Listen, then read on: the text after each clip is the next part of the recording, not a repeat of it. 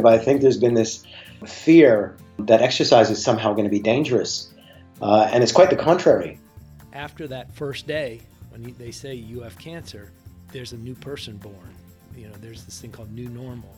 I, th- I think they don't really maybe understand how much it's going to help them. Each patient and each survivor is going to be experiencing different side effects, different experiences. The positive is that it's, it's never too late. Welcome to the Reach podcast, where you'll hear from researchers, doctors, and patients themselves on how exercise, nutrition, and lifestyle behaviours can reduce cancer risk and improve survivorship. I'm your host, Kieran Fairman.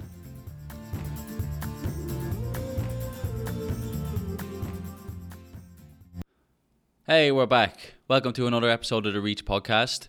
Uh, before we get into today's episode, I want to talk about the Exercise Oncology Twitter conference. So, if you've been following us on Twitter or you've kind of been listening to some of the previous podcast episodes, you'll be aware that we kind of set up this uh, Exercise Oncology Twitter conference with the goal of getting researchers from all over the world to come together and share their research and, and bring that exercise oncology community even closer together and uh, man, it, it has taken off. I mean, I knew it was going to be to be good and it was going to be big. I didn't know it was going to be this big. So we've got over 60 abstracts and we've got some of the some of our keynote speakers are, are some of the world leaders in exercise oncology. Um, and it's just it's phenomenal to see how well and, and how supportive everyone's been and how much everyone's jumped on board with it. Some people are even pre- presenting original data. So I think for us to see that response and to see everyone follow along, it's really confirmed what we taught in in thinking that this is is going to be the future of the way a lot of conferences are held, and to be a part of that and to be kind of one of the first in the oncology space is really really exciting. So if you haven't already and you want to participate, um, you can find all of the information on our web- website at exonctc.com. That's e x o n c t c.com jump on there and there's a load of information on you know more information on what the program is uh, when it is it's on october 11th uh, us central time and it gives you more information on uh, how you can register. Please do register if you haven't. That gives us a lot of information about how many people are involved. Um, if you don't register of course you can follow along on the day using our hashtag but it would be really appreciative we would be really appreciative if you could register just to let us know where you're from, what you do, why you're tuning in, all that stuff.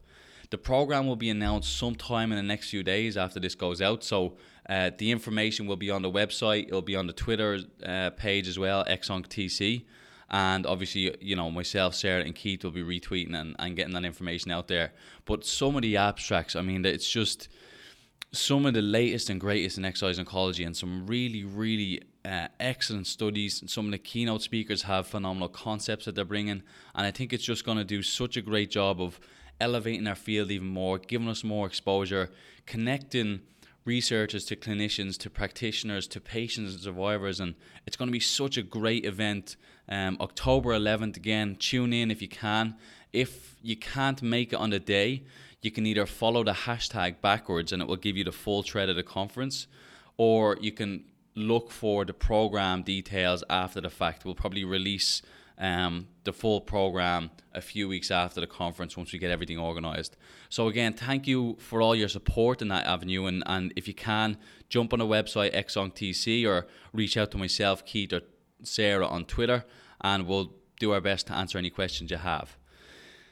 As far as today's episode goes, I'm really, really excited to talk or, or let you hear my conversation with Morten Quist. Um, I've followed his work for a long time, and I only just got the chance to meet him this past year at ACSM. Um, Morten is a researcher at the University Hospital of Copenhagen in Copenhagen, Denmark, and has done some incredible work in exercise and lung cancer, and um, particularly with advanced lung cancer. And he he just he brings a wealth of clinical experience to the research game, and he's got such a great perspective on creating the culture and environment of training individuals with cancer. Um, you'll hear that he, he actually trains with them in some of the, the exercise studies, and he talks a lot about um, you know the attitude you, you have to have and, and the the need for us to give them a supportive, positive environment instead of kind of being doom and gloom all the time. So we talk a lot about that in his research, kind of how he got set up. We also talk about how his research led to individuals in Denmark who are going through chemotherapy getting access to free exercise sessions. So, you know, to me, I mean, that's that's the goal. That's the goal of our research is to have our research translate into tangible changes within the medical community, within the exercise oncology community, to have this freely available to all. So to, to have that at such an early stage of his career is just so exciting for him. And he's also got some incredible community exercise programs where he takes individuals with cancer, whether they're patients or survivors, they go cycle up mountains, they go do 5Ks and races together. And um, again, it's all built around this idea of community and support and, and doing positive things and experience life as opposed to doom and gloom. And, and you know, individuals with cancer are reminded all the time that they're going through treatment and they're going to experience all these negative side effects, and you know, it, it can be heavy. So it was such a refreshing conversation for me to chat to Morten about his perspective, about what he's done, and, and just the incredible impact he's had in his own country. Um, in you know, just about ten years of, of working in this space. So uh, it was a great conversation with me. Thanks again, Morten, to, to jumping on the show. Um, and other than that, I'll shut up and just enjoy the conversation. Um, again, ExOncTC, October 11th. Talk to you then. Your background is really interesting. You've kind of got a mix of clinical and research um, background. I think that informs a lot of what you do right now. So let's start with kind of your background and and um, what it is and how you got into the field of cancer. Well, it, it was kind of a coincidence. Um, I was uh, working at a huge hospital here in, in Copenhagen, and uh, back in '99, uh, I was asked to do a program for male cancer patients. Some were in treatment, some weren't. Uh, and the only reason they asked me was because I was a male myself. so um, at the moment, I didn't have a clue about um, yeah, of course, I knew how to, to exercise and, and set up some programs. The idea of that program was to create something that these male would think could be interesting to continue with. So this was a 16 week uh, program, and every other Thursday we we got these men together, and then they did uh, table tennis one day, walking another day, uh, uh, biking third, and then we just try to to give them something different every Thursday. We we had them, and there were two researchers on this program that evaluated the program. And after those 16 weeks, they they said to me, "Well, we're trying to to write some grants, and we want to do exercise for cancer patients undergoing chemotherapy. Are you interested?" And I was like, "Yeah, sure," uh, knowing that this would never happen. So suddenly back in 2001 uh, they called me and said they got they got these these grants now. So if i was interested um, i could come to to them and and we'll have a short meeting. And i actually thought i was going to a job interview. And then i ended up in in this project group. And it was never a job interview. That was more okay when can you start? Um, what do you think we should do? And then this was in March 2001. And in April, we started the first program, uh, program called Body and Cancer, and that was a six weeks program for all types of uh, patients. Uh, the only inclusion criteria was uh, that they had to be in chemotherapy and then have to have their first series of chemotherapy. And it was kind of huge at that time because uh, when we went to the, the Danish Cancer Society, they actually told us they, they rejected one of our grants, saying that it was impossible for cancer patients undergoing chemotherapy to be active. So, so when we started that program, we suddenly realized that these patients were capable of doing much more that we thought they actually could. So we did a, this six-week program, four days a week, uh, a combination of strength training and uh, cardiovascular training. We had relaxation training, massage, body awareness training. We, we wanted to create something uh, um, that we also thought were great ourselves. So um, doing the cardiovascular training, we wanted something that we knew would would improve um, uh, for for healthy people. So doing doing this program, we went to some exercise physiologists, just getting the approval, saying that if we do high intensity training with this group of patients, would that be a problem?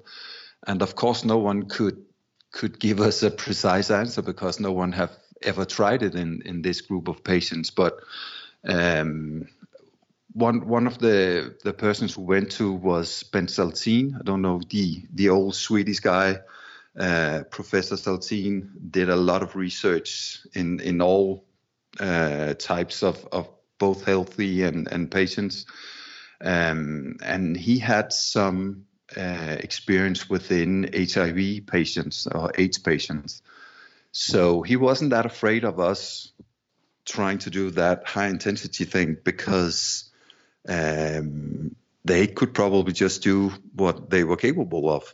So uh, the first group we had back in, in 2001, we, we gave them something like 10 to 15 minutes uh, hard interval training where we tried to to uh, push them as hard as we could. They were all wearing heart rate monitors. At that time, that was for safety. Today, it's more that we know uh, that they will be in the, the right target when we train them. So, so after three groups, I think it took us something like half a year or more, more than half a year. Um, we published the the pilot study, and of course, we we didn't find any adverse reactions at all to this exercise training. And then, well, it just kept on and on and on. Today, it's implemented, so all patients in Denmark uh, receiving chemotherapy are um, are having the choice to participate in in group training like that. Really? Um, yeah. Is that so, a, is so, that a product of that trial? Yeah, it is. That is really really Uh, cool. the same the same cancer society that rejected our program. They bought it like seven years after. no way. So so um, now it's it's presented for for all patients undergoing chemotherapy. Uh, at that time, we divided the patients into if you had uh, evidence of disease or no evidence of disease, meaning that no evidence of disease were, were patients like breast cancer patient in adjuvant treatment, or evidence of disease were, were patients like uh, uh, patients with uh, incurable lung cancer, pancreatic cancer, colon cancer, and, and, and stuff like that. Um, what we did find for our randomized trial at that time uh, was that uh, we saw an improvement or, or reduction of fatigue um, compared those two groups. We had a, a waitlist control group, so uh, people that uh, signed up or, or, gave informed consent to to the program were offered to to participate in the program after they have been in the control group because uh, quite fast after our inclusion and when we started to randomize people, uh, people were dropping out if they weren't in the in the intervention group. So so we really had to to find a way to still keep them in in the program.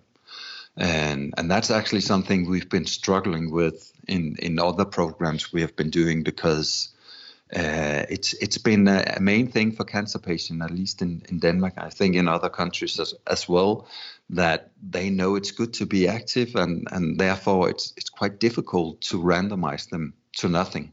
Um, yeah, that seems to be the the case kind of all over, especially when we're recruiting. We do such a, go- a good job of selling how important exercise is, and then after all that, we say, uh, "Sorry, you don't get any of this." yeah that's that's that's really a huge problem because when you participate or when you uh, want to participate in in a program like that you you participate because you want to be active not because you want to be a control group yeah um, so um, after after this program um, and we included i can't remember the exact amount but that was over 200 patients uh, and published it back in, in 2009. Um, I was I was kind of curious that we only saw uh, like colon cancer, breast cancer, and, and one of the big ones, lung cancer. We didn't see any of them. Uh, I think out of, of all the included patients we have in, in that first trial, only 10 or 12 were, were lung cancer patients, and they were all um, in, in what we called no evidence of disease. So I started to, to get an interest in, in this group. Uh, and at, at that time, there was some, some interesting studies from COPD patients showing that they could could gain or, or, at least improve their functional capacity in, in walking programs, in cardiovascular programs. And, and I started to get the idea that, that this might be applied to patients with lung cancer as well. So back in in in eight or nine, I can't remember exactly when it was. I uh, applied some grants to to see if we could start a program for for patients with lung cancer, and um, well, lung cancer patients is is kind of divided into a small group that is curable and a huge group that is uh, not curable. And my attention was definitely on the non-curable part to begin with, because I felt if if they were in such a poor shape as they were in, uh, it would be easier for us to help them uh, compared to the group that were in adjuvant treatment. Um, so, so the program had to be for patients that couldn't be cured. So, so our inclusion criteria in this program was for patient that was inoperable. The program we had for, for all the other patients were a, a six-week program.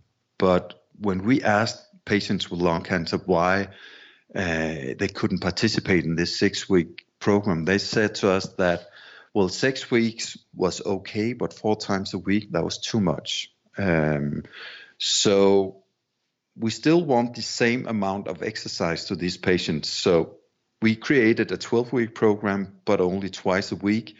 And instead of, of having the massage and body awareness training, we cut it down to cardiovascular training, strength training, and relaxation training.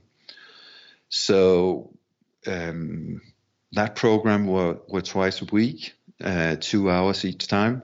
And instead of doing warm up as we did in the other program on the floor, uh, one of the main, main goals in, in the warm up was actually doing something that was funny.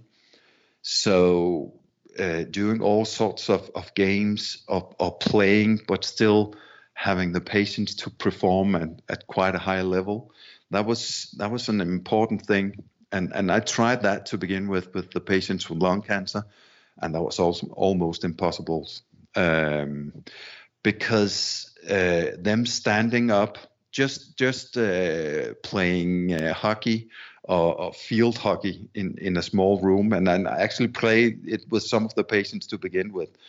The good thing about having a ball is they forget that they are tired or fatigued, but at a moment at a time when I did that, there were more patients lying on the floor than standing. So so we we started to to think that okay, we need to do something on stationary bikes to some sort of a warm up.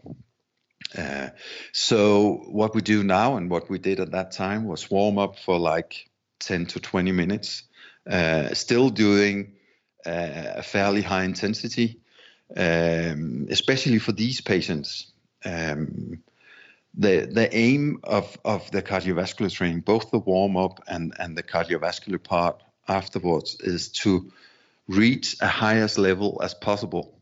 So so we don't tell the patients that they uh, when we start an interval, for instance, where we we put uh, some more weight on the on the bike, we don't tell them to put uh, what they are capable of we're saying you have to put as much on as possible so you can pedal it around, knowing that when we say that, they will, in their own head, they will have a small barrier in their own head saying, well, I'm not capable of of doing the exact thing he's saying, but I'm putting as much on as possible.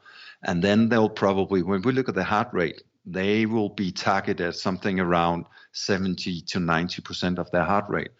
Um, but if we do a program where we tell them uh, the target is that you have to be on 70 to 90% of your heart rate, they will never reach it because they will still be in their head saying that if we want to be on like 70 on our heart rate, they will probably be on 50 or 60. So, so we really try to tell them to to push themselves as much as possible, and and what what we found is that we will actually get closer to the target we want to train them on, instead of saying now you have to be at a certain level for a certain time. I love that. Does piece. it make sense? Yeah, I love that because that same apprehension that patients have of if you say 90% of of max it, it's pretty intense. So there, there is that apprehension like i don't know if i can get to that. I think there's the same apprehension amongst practitioners when they're talking about delivering exercise. Um, there's a fear of high intensity exercise i think. And you, you probably have more experience talking about this than, than most people but can you speak a little bit about some of the, the misconceptions or fear that you've seen or heard about high intensity exercise in, in cancer populations? Well, when we began this program, um, we have always had a nurse and a, a physio uh, participating together or, or, doing the group training together.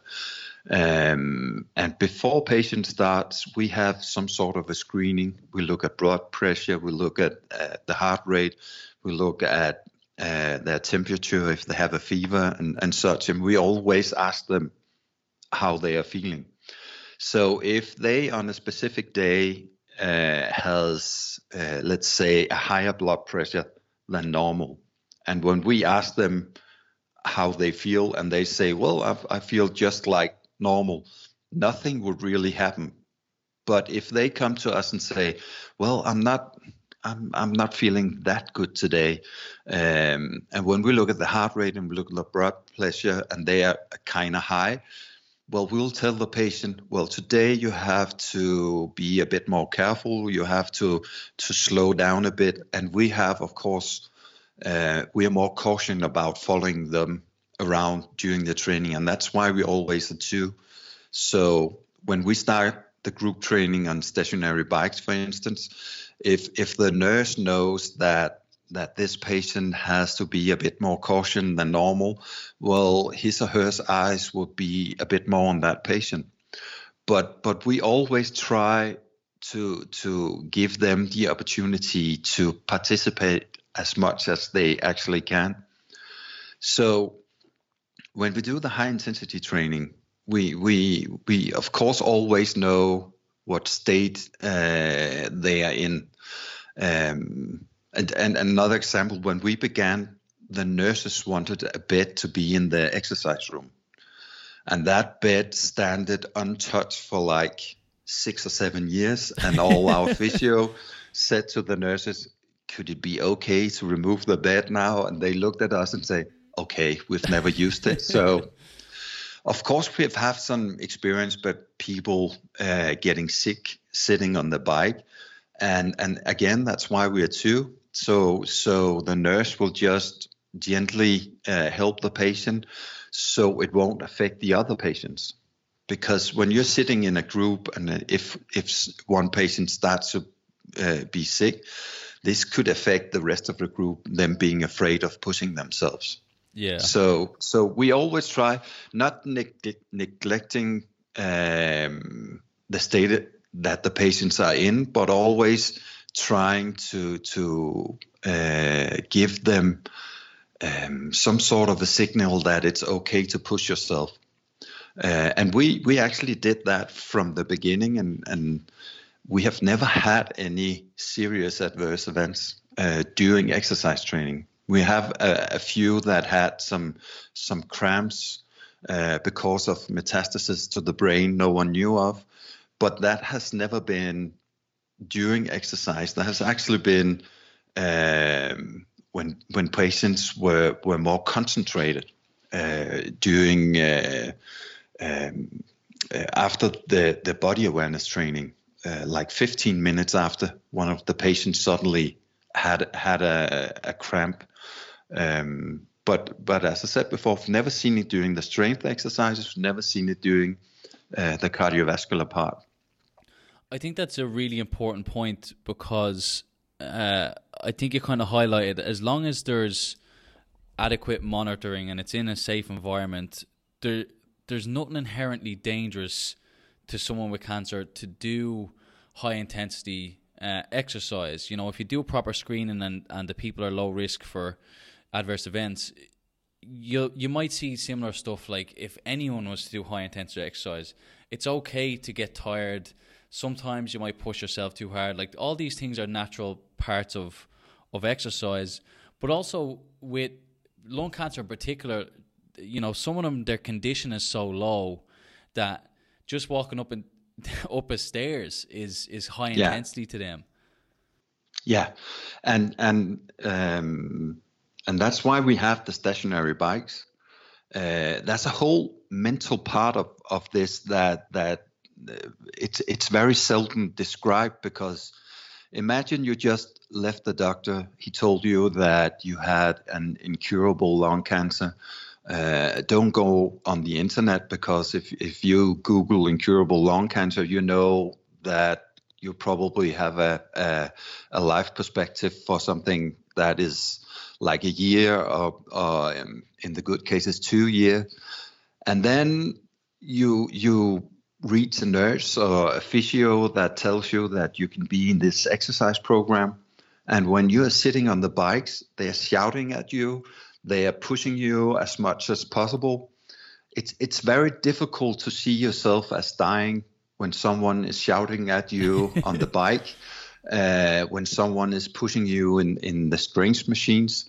So, so our approach is really important for, for these patients because, of course, everybody in the room knows that if you haven't seen a patient for like they, they participate in 12 week uh, program and and we have kind of like an, a running inclusion. And sometimes you only see a patient for the first five or six weeks and you never see them again.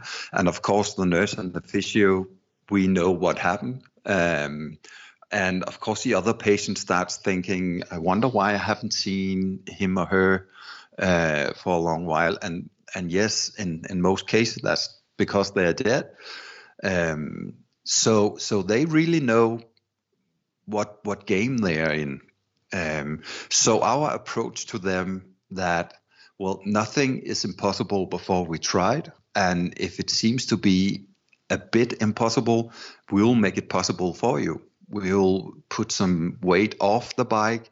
We will make sure that that we'll uh, push you on the bike, not with a lot of, of weight on the bike, but maybe with um, higher pedaling or higher rounds per minute instead um, but really means something for them that we don't treat them as lung cancer patients, and that's that's maybe the the most important thing uh, I have to say about these patients. Never treat them like lung cancer patients. Treat them like someone that needs to have some improvement, cardiovascular and strength. Um, that's that's probably more important. That's such a such a good point, and I agree with you. That's probably the most important point you'll make because what I've seen, you know, there people are more at risk of dropping out of a program because it's boring because we Yeah. we baby foot around them and we give them a pro, you know oh well they're old and you know they've got cancer and you know people want to be able to be pushed. You know if they're coming to your clinic and they're exerting themselves more just getting to your clinic than what they're going to do in there you know your exercise has got to be purposeful and for a specific outcome. And and you know you can talk about the psychology of it but the, the enjoyment of pushing yourself and as you said a lot of these people that realize how much more they can do than what they think is is really powerful also don't i mean don't don't come and make them um, let them meet some some sad eyes looking at them saying oh i feel sorry for you you have lung cancer well they are entitled to have proper training. So when they they come to to um, to to our training, we really want them to be pushed. And of course, uh, some days some are uh, not performing that well, and that's just how it is. But but it's better to do something for let's say five or ten minutes instead of doing nothing. And th- and that's what we're trying to tell them as well. So if if they meet up, as you said before, just showing up will actually give them some sort of training. So so we have some traveling an hour, one and a half hour. They meet up and they are fatigued, like yeah, um, and they they just sit in the machines and and are probably only doing um, 50% of, of one RM. But and and they look at us and say, "Oh, for a week ago I can do much more," and we just look at them and say, "Well, the alternative today was that you stayed home. You're actually here and you you're doing something, and that's way better than staying home doing nothing." Yeah. Um, yeah. and and especially especially for these patients because some when when uh, we apply for some big grants, some sometimes when some foreign reviewers they look at us and say, why should incurable lung cancer patient with a life expectancy of maybe 12 to 15 months, why should they be active? And and I always reply like, how how would you die? Would you stay in bed for like half a year, not doing anything, just lying and waiting to die? Or would you be as active as possible, so independent as possible, uh, capable of doing stuff you you normally do, and then suddenly you maybe have a week or two lying in bed, and that's it. And and I I really think that this is so important for this group that that you don't look at them saying, well, you're bound to die anyway, so we won't do anything for you. Because again that's the psychological part of this. We, we our approach to that that we're actually telling them that we're not giving them a false hope that they will live forever because no one no one will. But but we'll actually tell them that if if you participate as much as you can there's a good chance that you can be as active as possible for as long time a long time as possible. You've said it a couple of times there kind of the whole idea of not giving them sad eyes and not you know not kind of uh, feeling sorry for them. That is such a big point that needs to be better or, or more well known because they're going through so much in the rest of their life. When they come to you whether it's in a clinic or in research it's meant to be fun. You know what i mean? It's meant to to be enjoyable and they want to look forward to coming to you and to, to working out. They don't want another reminder that they're going through this and it's awful. And sure there's times where you might need to uh, talk to them and, and be that kind of ear that they need to bounce off of. But for the most part you know they want to be treated like a normal person not this this puppy that you exactly. feel sorry for yeah exactly and that that was when we started this program back in 2001 uh, you couldn't you couldn't see a program in the TV. You couldn't open a newspaper if if it had cancer or, or, one of the the headings was cancer, it was all about how awful it was. Uh, people getting chemotherapy was losing your hair and then dying. So when I started back in 2000, 2001, that was actually what I thought it would be like training cancer patients. Everybody was telling, oh, it must be hard, it must be this, it must be that. And then I realized some of these patients were capable of doing more than I actually could. Yeah. So um, that that uh, resulted in that a good colleague of mine uh, we created a, a, cancer society for at that time it was for for young cancer patients because we really wanted the world to see that even though you have had cancer that wasn't meaning that that you were bound to to die. Uh, that was before the financial crisis. So we contacted a, huge medical company called uh, Roche and they provided us with a million Danish kroner. That's something like two hundred and fifteen thousand uh, dollars or something like that. Uh, and then we took 13 patients to climb Kilimanjaro and participate in um, adventure race down in Tanzania, Kilimanjaro. Uh, we climbed Kilimanjaro, uh, ride 250 kilometers of mountain bike, and ran the Kilimanjaro marathon, and did it all in nine days. And really and we cool. wanted we we wanted to do that because we really want to show the world that that it was possible for patients to do things that not even healthy people could do. Um, and and that was that, that ended up being a TV program. Um, and and the sad thing was the cutter of, of, of that program wanted to have the sad eyes version of it yeah. so so he presented like three patients, and we we followed them through two programs, and it was not about them climbing Kilimanjaro, uh, doing the mountain biking and the marathon. It was more about all the tough things they have been through. Uh, so so we we kind of got devoted into we want the Danish Cancer Society, we want the media to realize that that being a cancer patient is not always dying or um, or, being uh, losing all hair and, and not being capable of doing anything. So so since that we have created a, a cancer society for uh, um, people that in one or another way uh, is affected by cancer. So it's also for for patients, partners, uh, sons, daughters. It's all about being active, and and one of the main target of these cancer societies is that you have to set yourself a goal. It could be running 5K for the first time.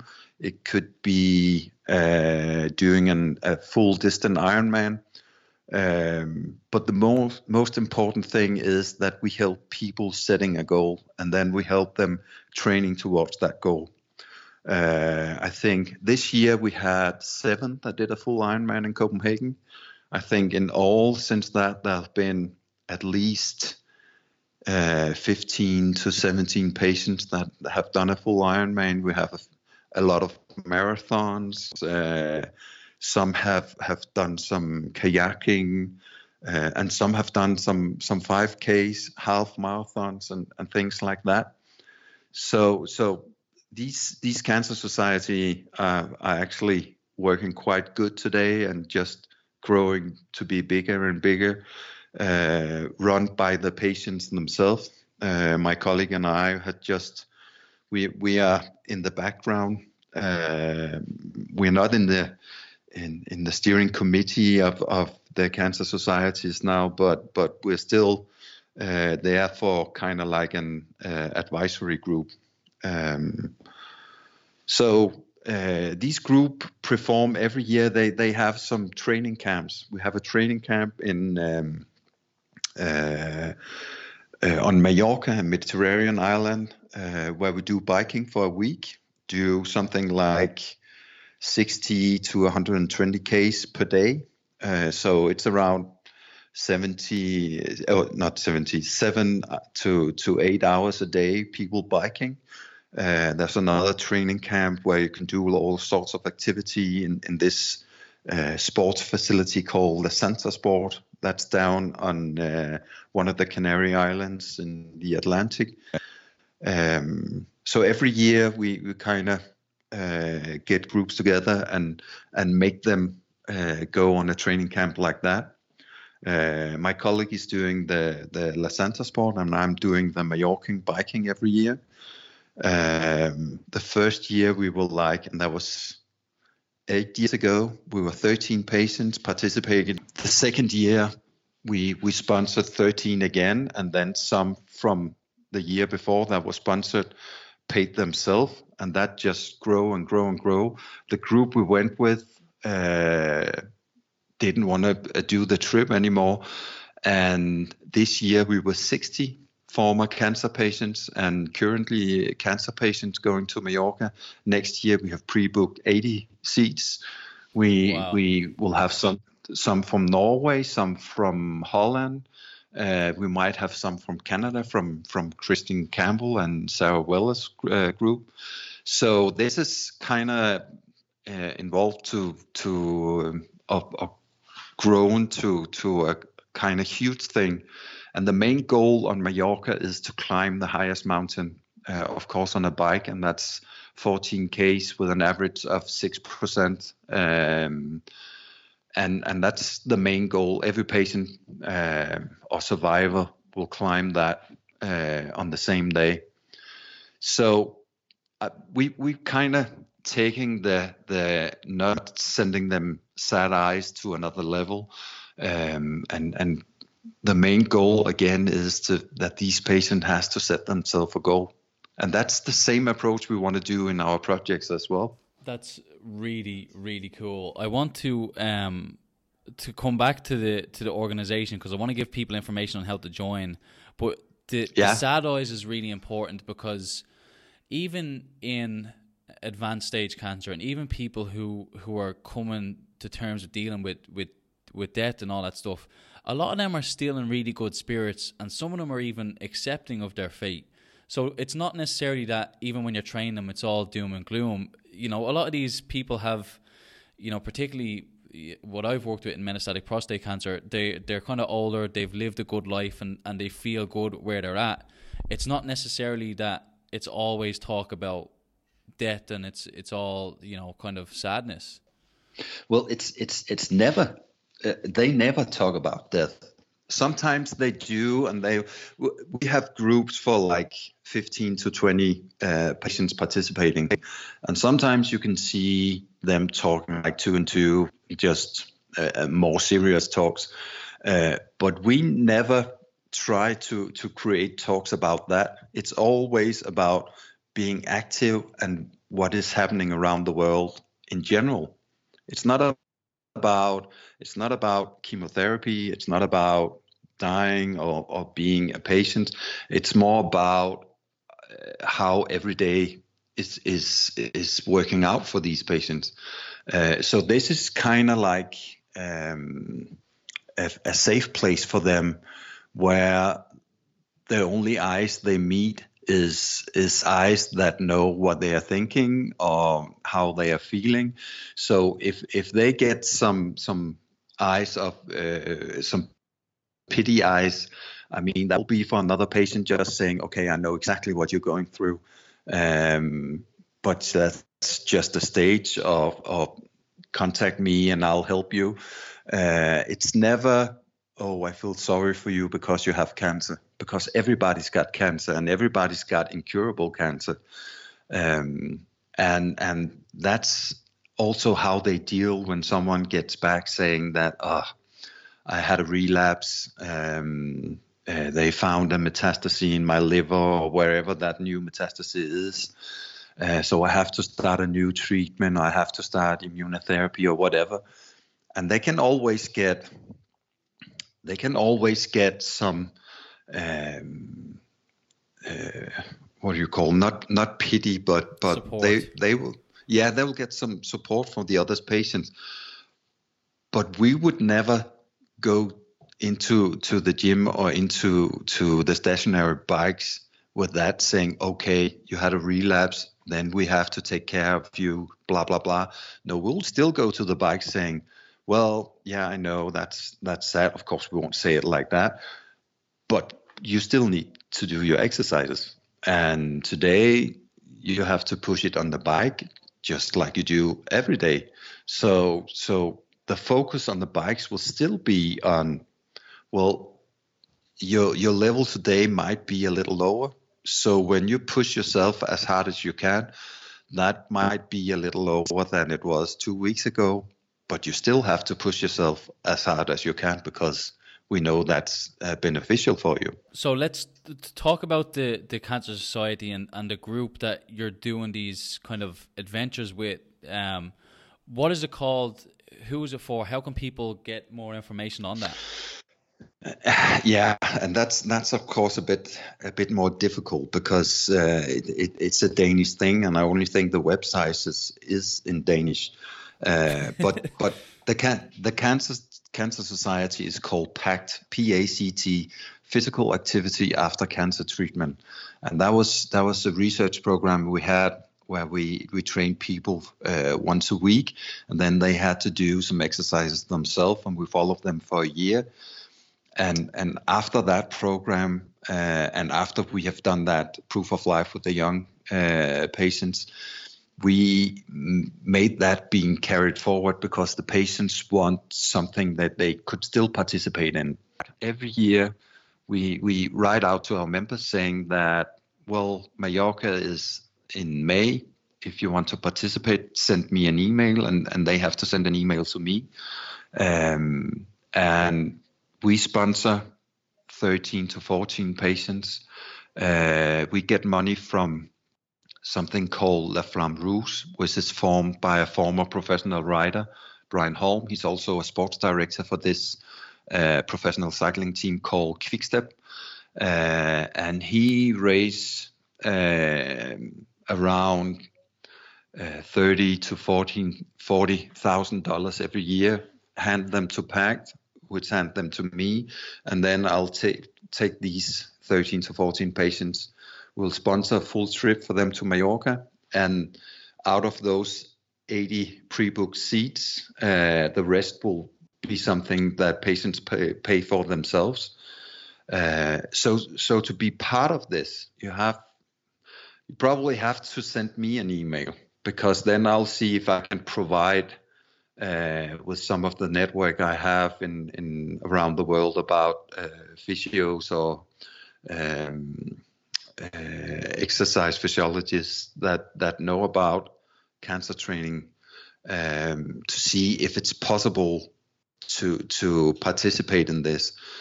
Uh, for the moment, they have to pay themselves uh, if you are from abroad or not from Denmark. But uh, this Norwegian guy, he had a stage four lung cancer. Um, and that was saying that that you can participate even though you out of treatment or still in treatment.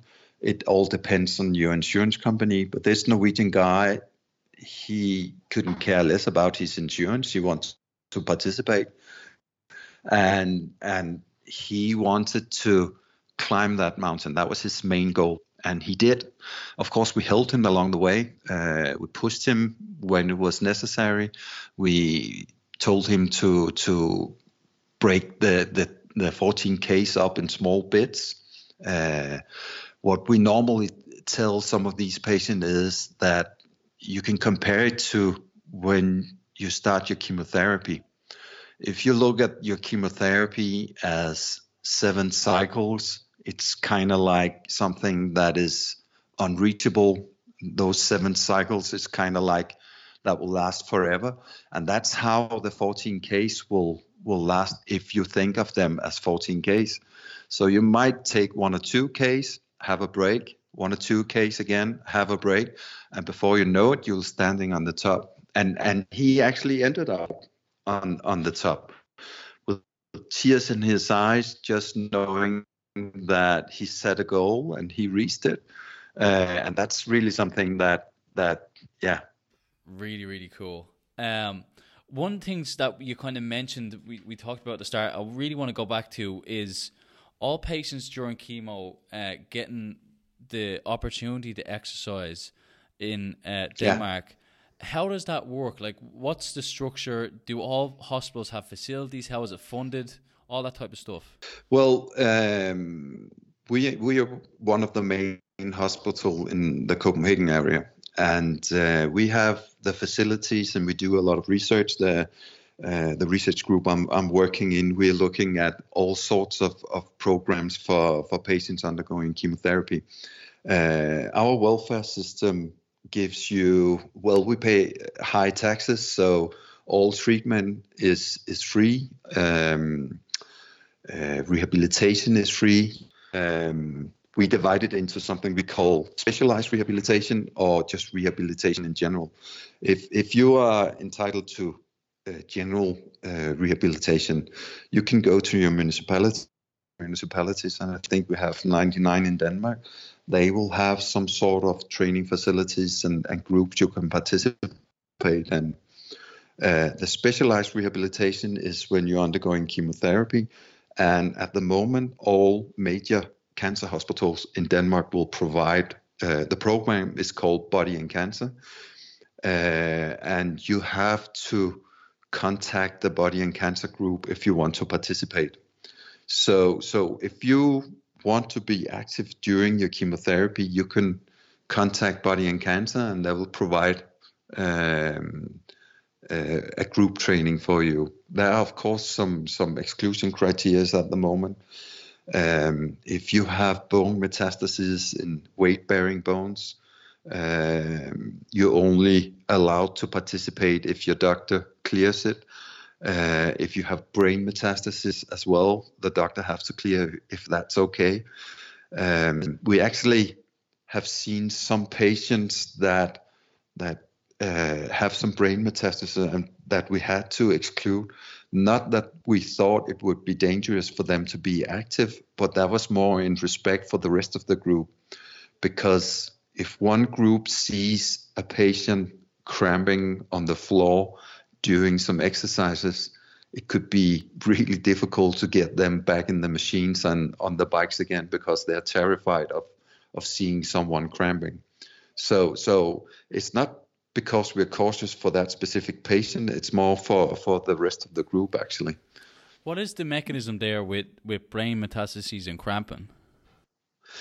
We don't know. Um, my hypothesis is if if the brain has to some sort of, of there's an overload. I'm not sure if, if that's the right thing, but but I've I've experienced I've tried it th- three times. Uh, the first time was after some sort of body awareness training, and and ten minutes after, uh, the patient just started looking at me, and and he was trying to put a heart rate monitor down in a box and the box was upside down and and he kind of tried to put the watch down in the box and because it was upside down it was impossible to get the watch in.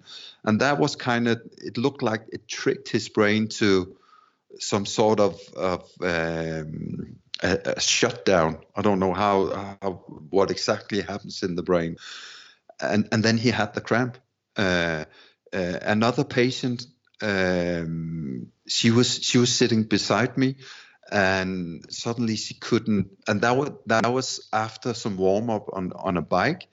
And then she went out and and that again was like i think it was 15 to 20 minutes after biking she she looked at me and saying if i go and and get a glass of water i would not know what to do.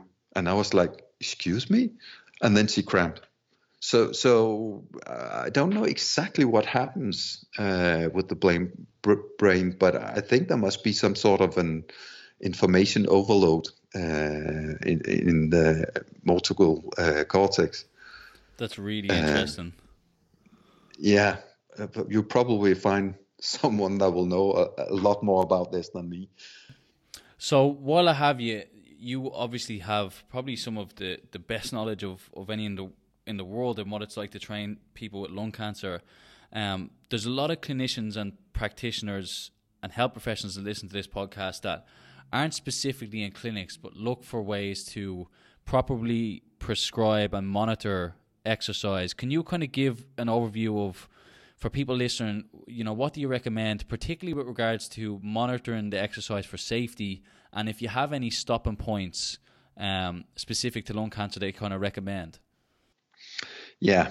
Um, so so we always look at um, their heart rate and their blood pressure.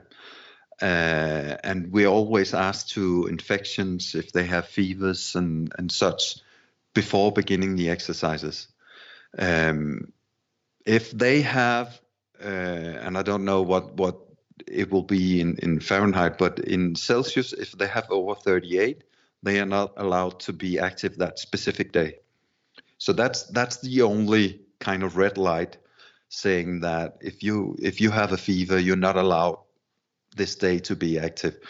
Not that we know that that uh, the chance for infection is high or anything, but but that's that's just something we did from back in 2001, saying that people with fever should not be active.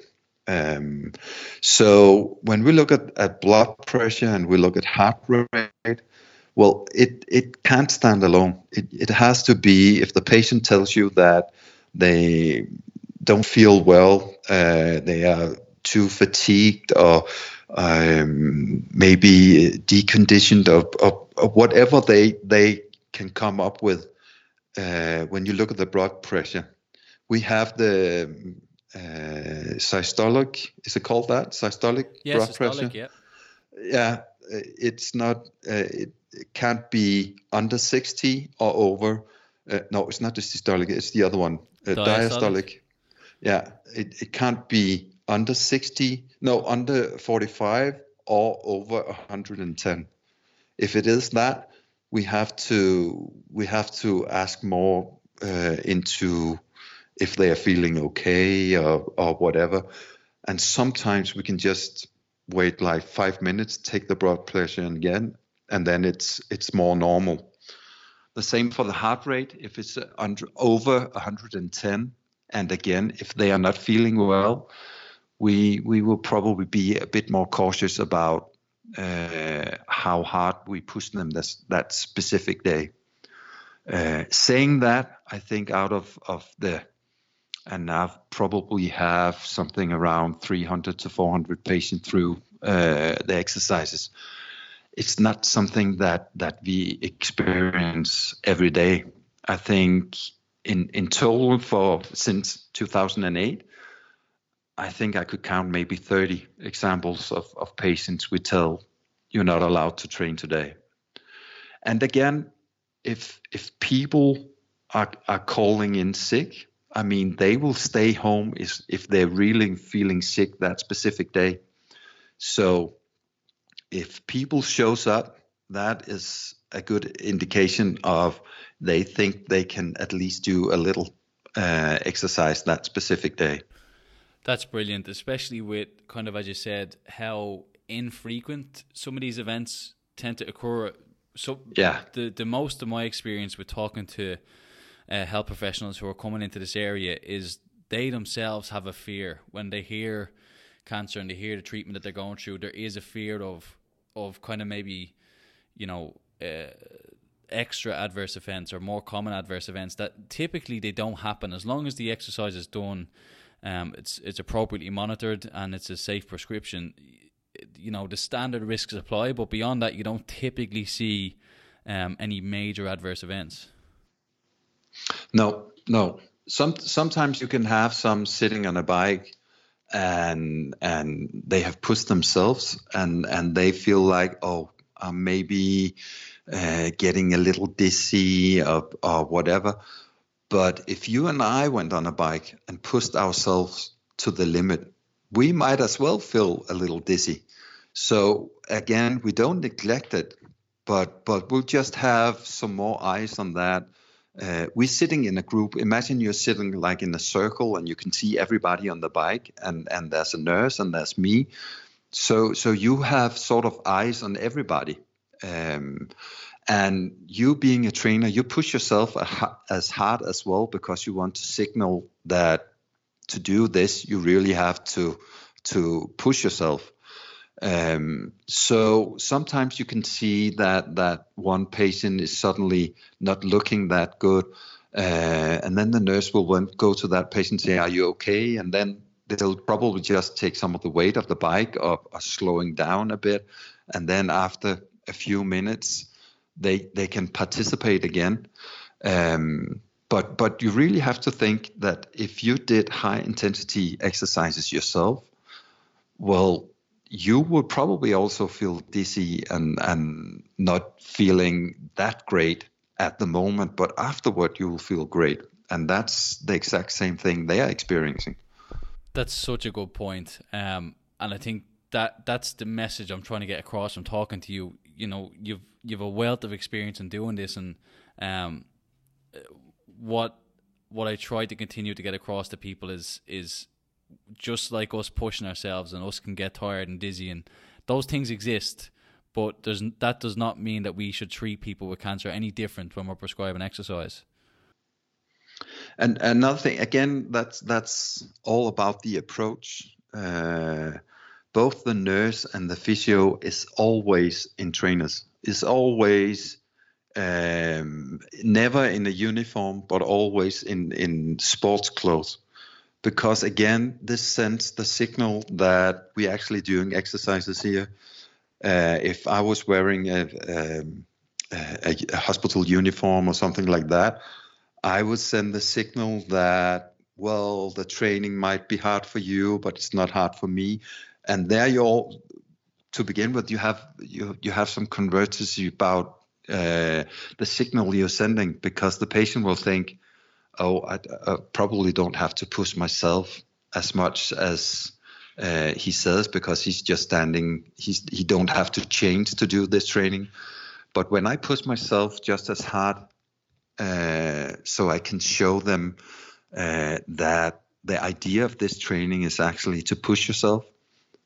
It's it's easier for them to follow me uh, instead of looking at me thinking, "Oh, he, he's not doing anything. Maybe I should do the same." So so the approach is so important because uh, the signaling we are sending these patients is we want you to be active and we want you to be active just like I do. Um, and we do that in all other classes. I mean, I, I, have never been in a fitness center where you will find an instructor standing in a uniform not doing anything. And these patients just want to be like everybody else. I mean, they don't want to be patients, so don't treat them like patients. That it's it's hilarious that you say that because I have the same perception. Um, you know, if you go to any gym in the world, the trainers are in shorts and active clothes. Yeah, and then exactly. You go into a clinic and we're wearing slacks and a polo, and yeah, I understand yeah. the desire to look professional, but it's exercise, and you need to be able to move freely, and you need to be able to teach the exercises, and you're limited in doing that when you're wearing slacks and dress shoes. And and just sending that signal gives the patient patient the impression that well, it might not be that hard as you said. So so I, I think it's so important to to show them that this is hard for me as well. Not not losing your, your touch with the, the patient, so you always have eyes on them, but but that's also possible. You have to be a good actor sometimes. um, so, but really, it it sends it sends a signal uh, that is very important for these patients. And again, remember they they when they came from their doctor he told them that they were bound to die of this disease. So meeting a, a physio or another professional that actually treat them like someone that didn't have this disease, it means the world for them. Yeah, I, I agree. And what I admire about you is is the fact that you're you're leading a lot of these studies and you're still on the ground floor working out with the patients. That's something that is probably less common, particularly when you get big research trials um, where you're still hands on in everything. Well, uh, some might say because I don't know anything about research, so it's easier to be on the floor. but that's that's that's um, that's really important for me. That was actually why I became a physio. Um, we we're just about to submit the results from our randomized trial for it's called Exhale with these lung cancer patient, and it's been underway for like ages. I mean, we started included in in 12, and um, we just finished including last year. Now we have all the results, and it, it looks very promising. I can't give you all the details, unfortunately, but but uh, one of our things we can see is that that patients actually have a decrease in anxiety. The level of anxiety is decreasing through a 12-week program, and that's patient that are actually bound to die for the disease. So that's that's really interesting. It's massive, and I know you've got some some really exciting results in the works. And once they get published, I'll definitely be dragging you back on the show to to get you to chat about them. Um, but listen, yeah. I, I can't thank it enough. It was a, it was a fascinating chat for me. I really enjoyed talking to you, and I think your perspective is one that's going to be really well received in in the community, and uh, you're doing some great work. Thank you. Um, Appreciate lastly, it. lastly, really quickly, how can people find you, or get in touch with you, or or find out about your work? Uh, Google me. um, nice. I think it should be, be yeah, it should be it should be possible to find my my email address, and you everybody's welcome to to contact me. And should they be in in Denmark, uh, we always welcome people to come and see our program. There's only one rule that is you have to be wearing sports clothes. so so seeing our program you have to participate and that's actually a rule we made back from from 2001 because if you go to a training with a lot of cancer patients and you're just watching them, you will look at them and thinking, "Oh, it can't be that hard. They are cancer patients." But when you sitting in a machine trying to do the same weight as they do or sitting on a bike and realizing that they are actually capable of more than you are that gives you a whole different perspective of what these patients are capable of. Brilliant. Um, and listen Morten I can't thank you again for your time. Uh, keep up the good work. I'm hopefully hear from you soon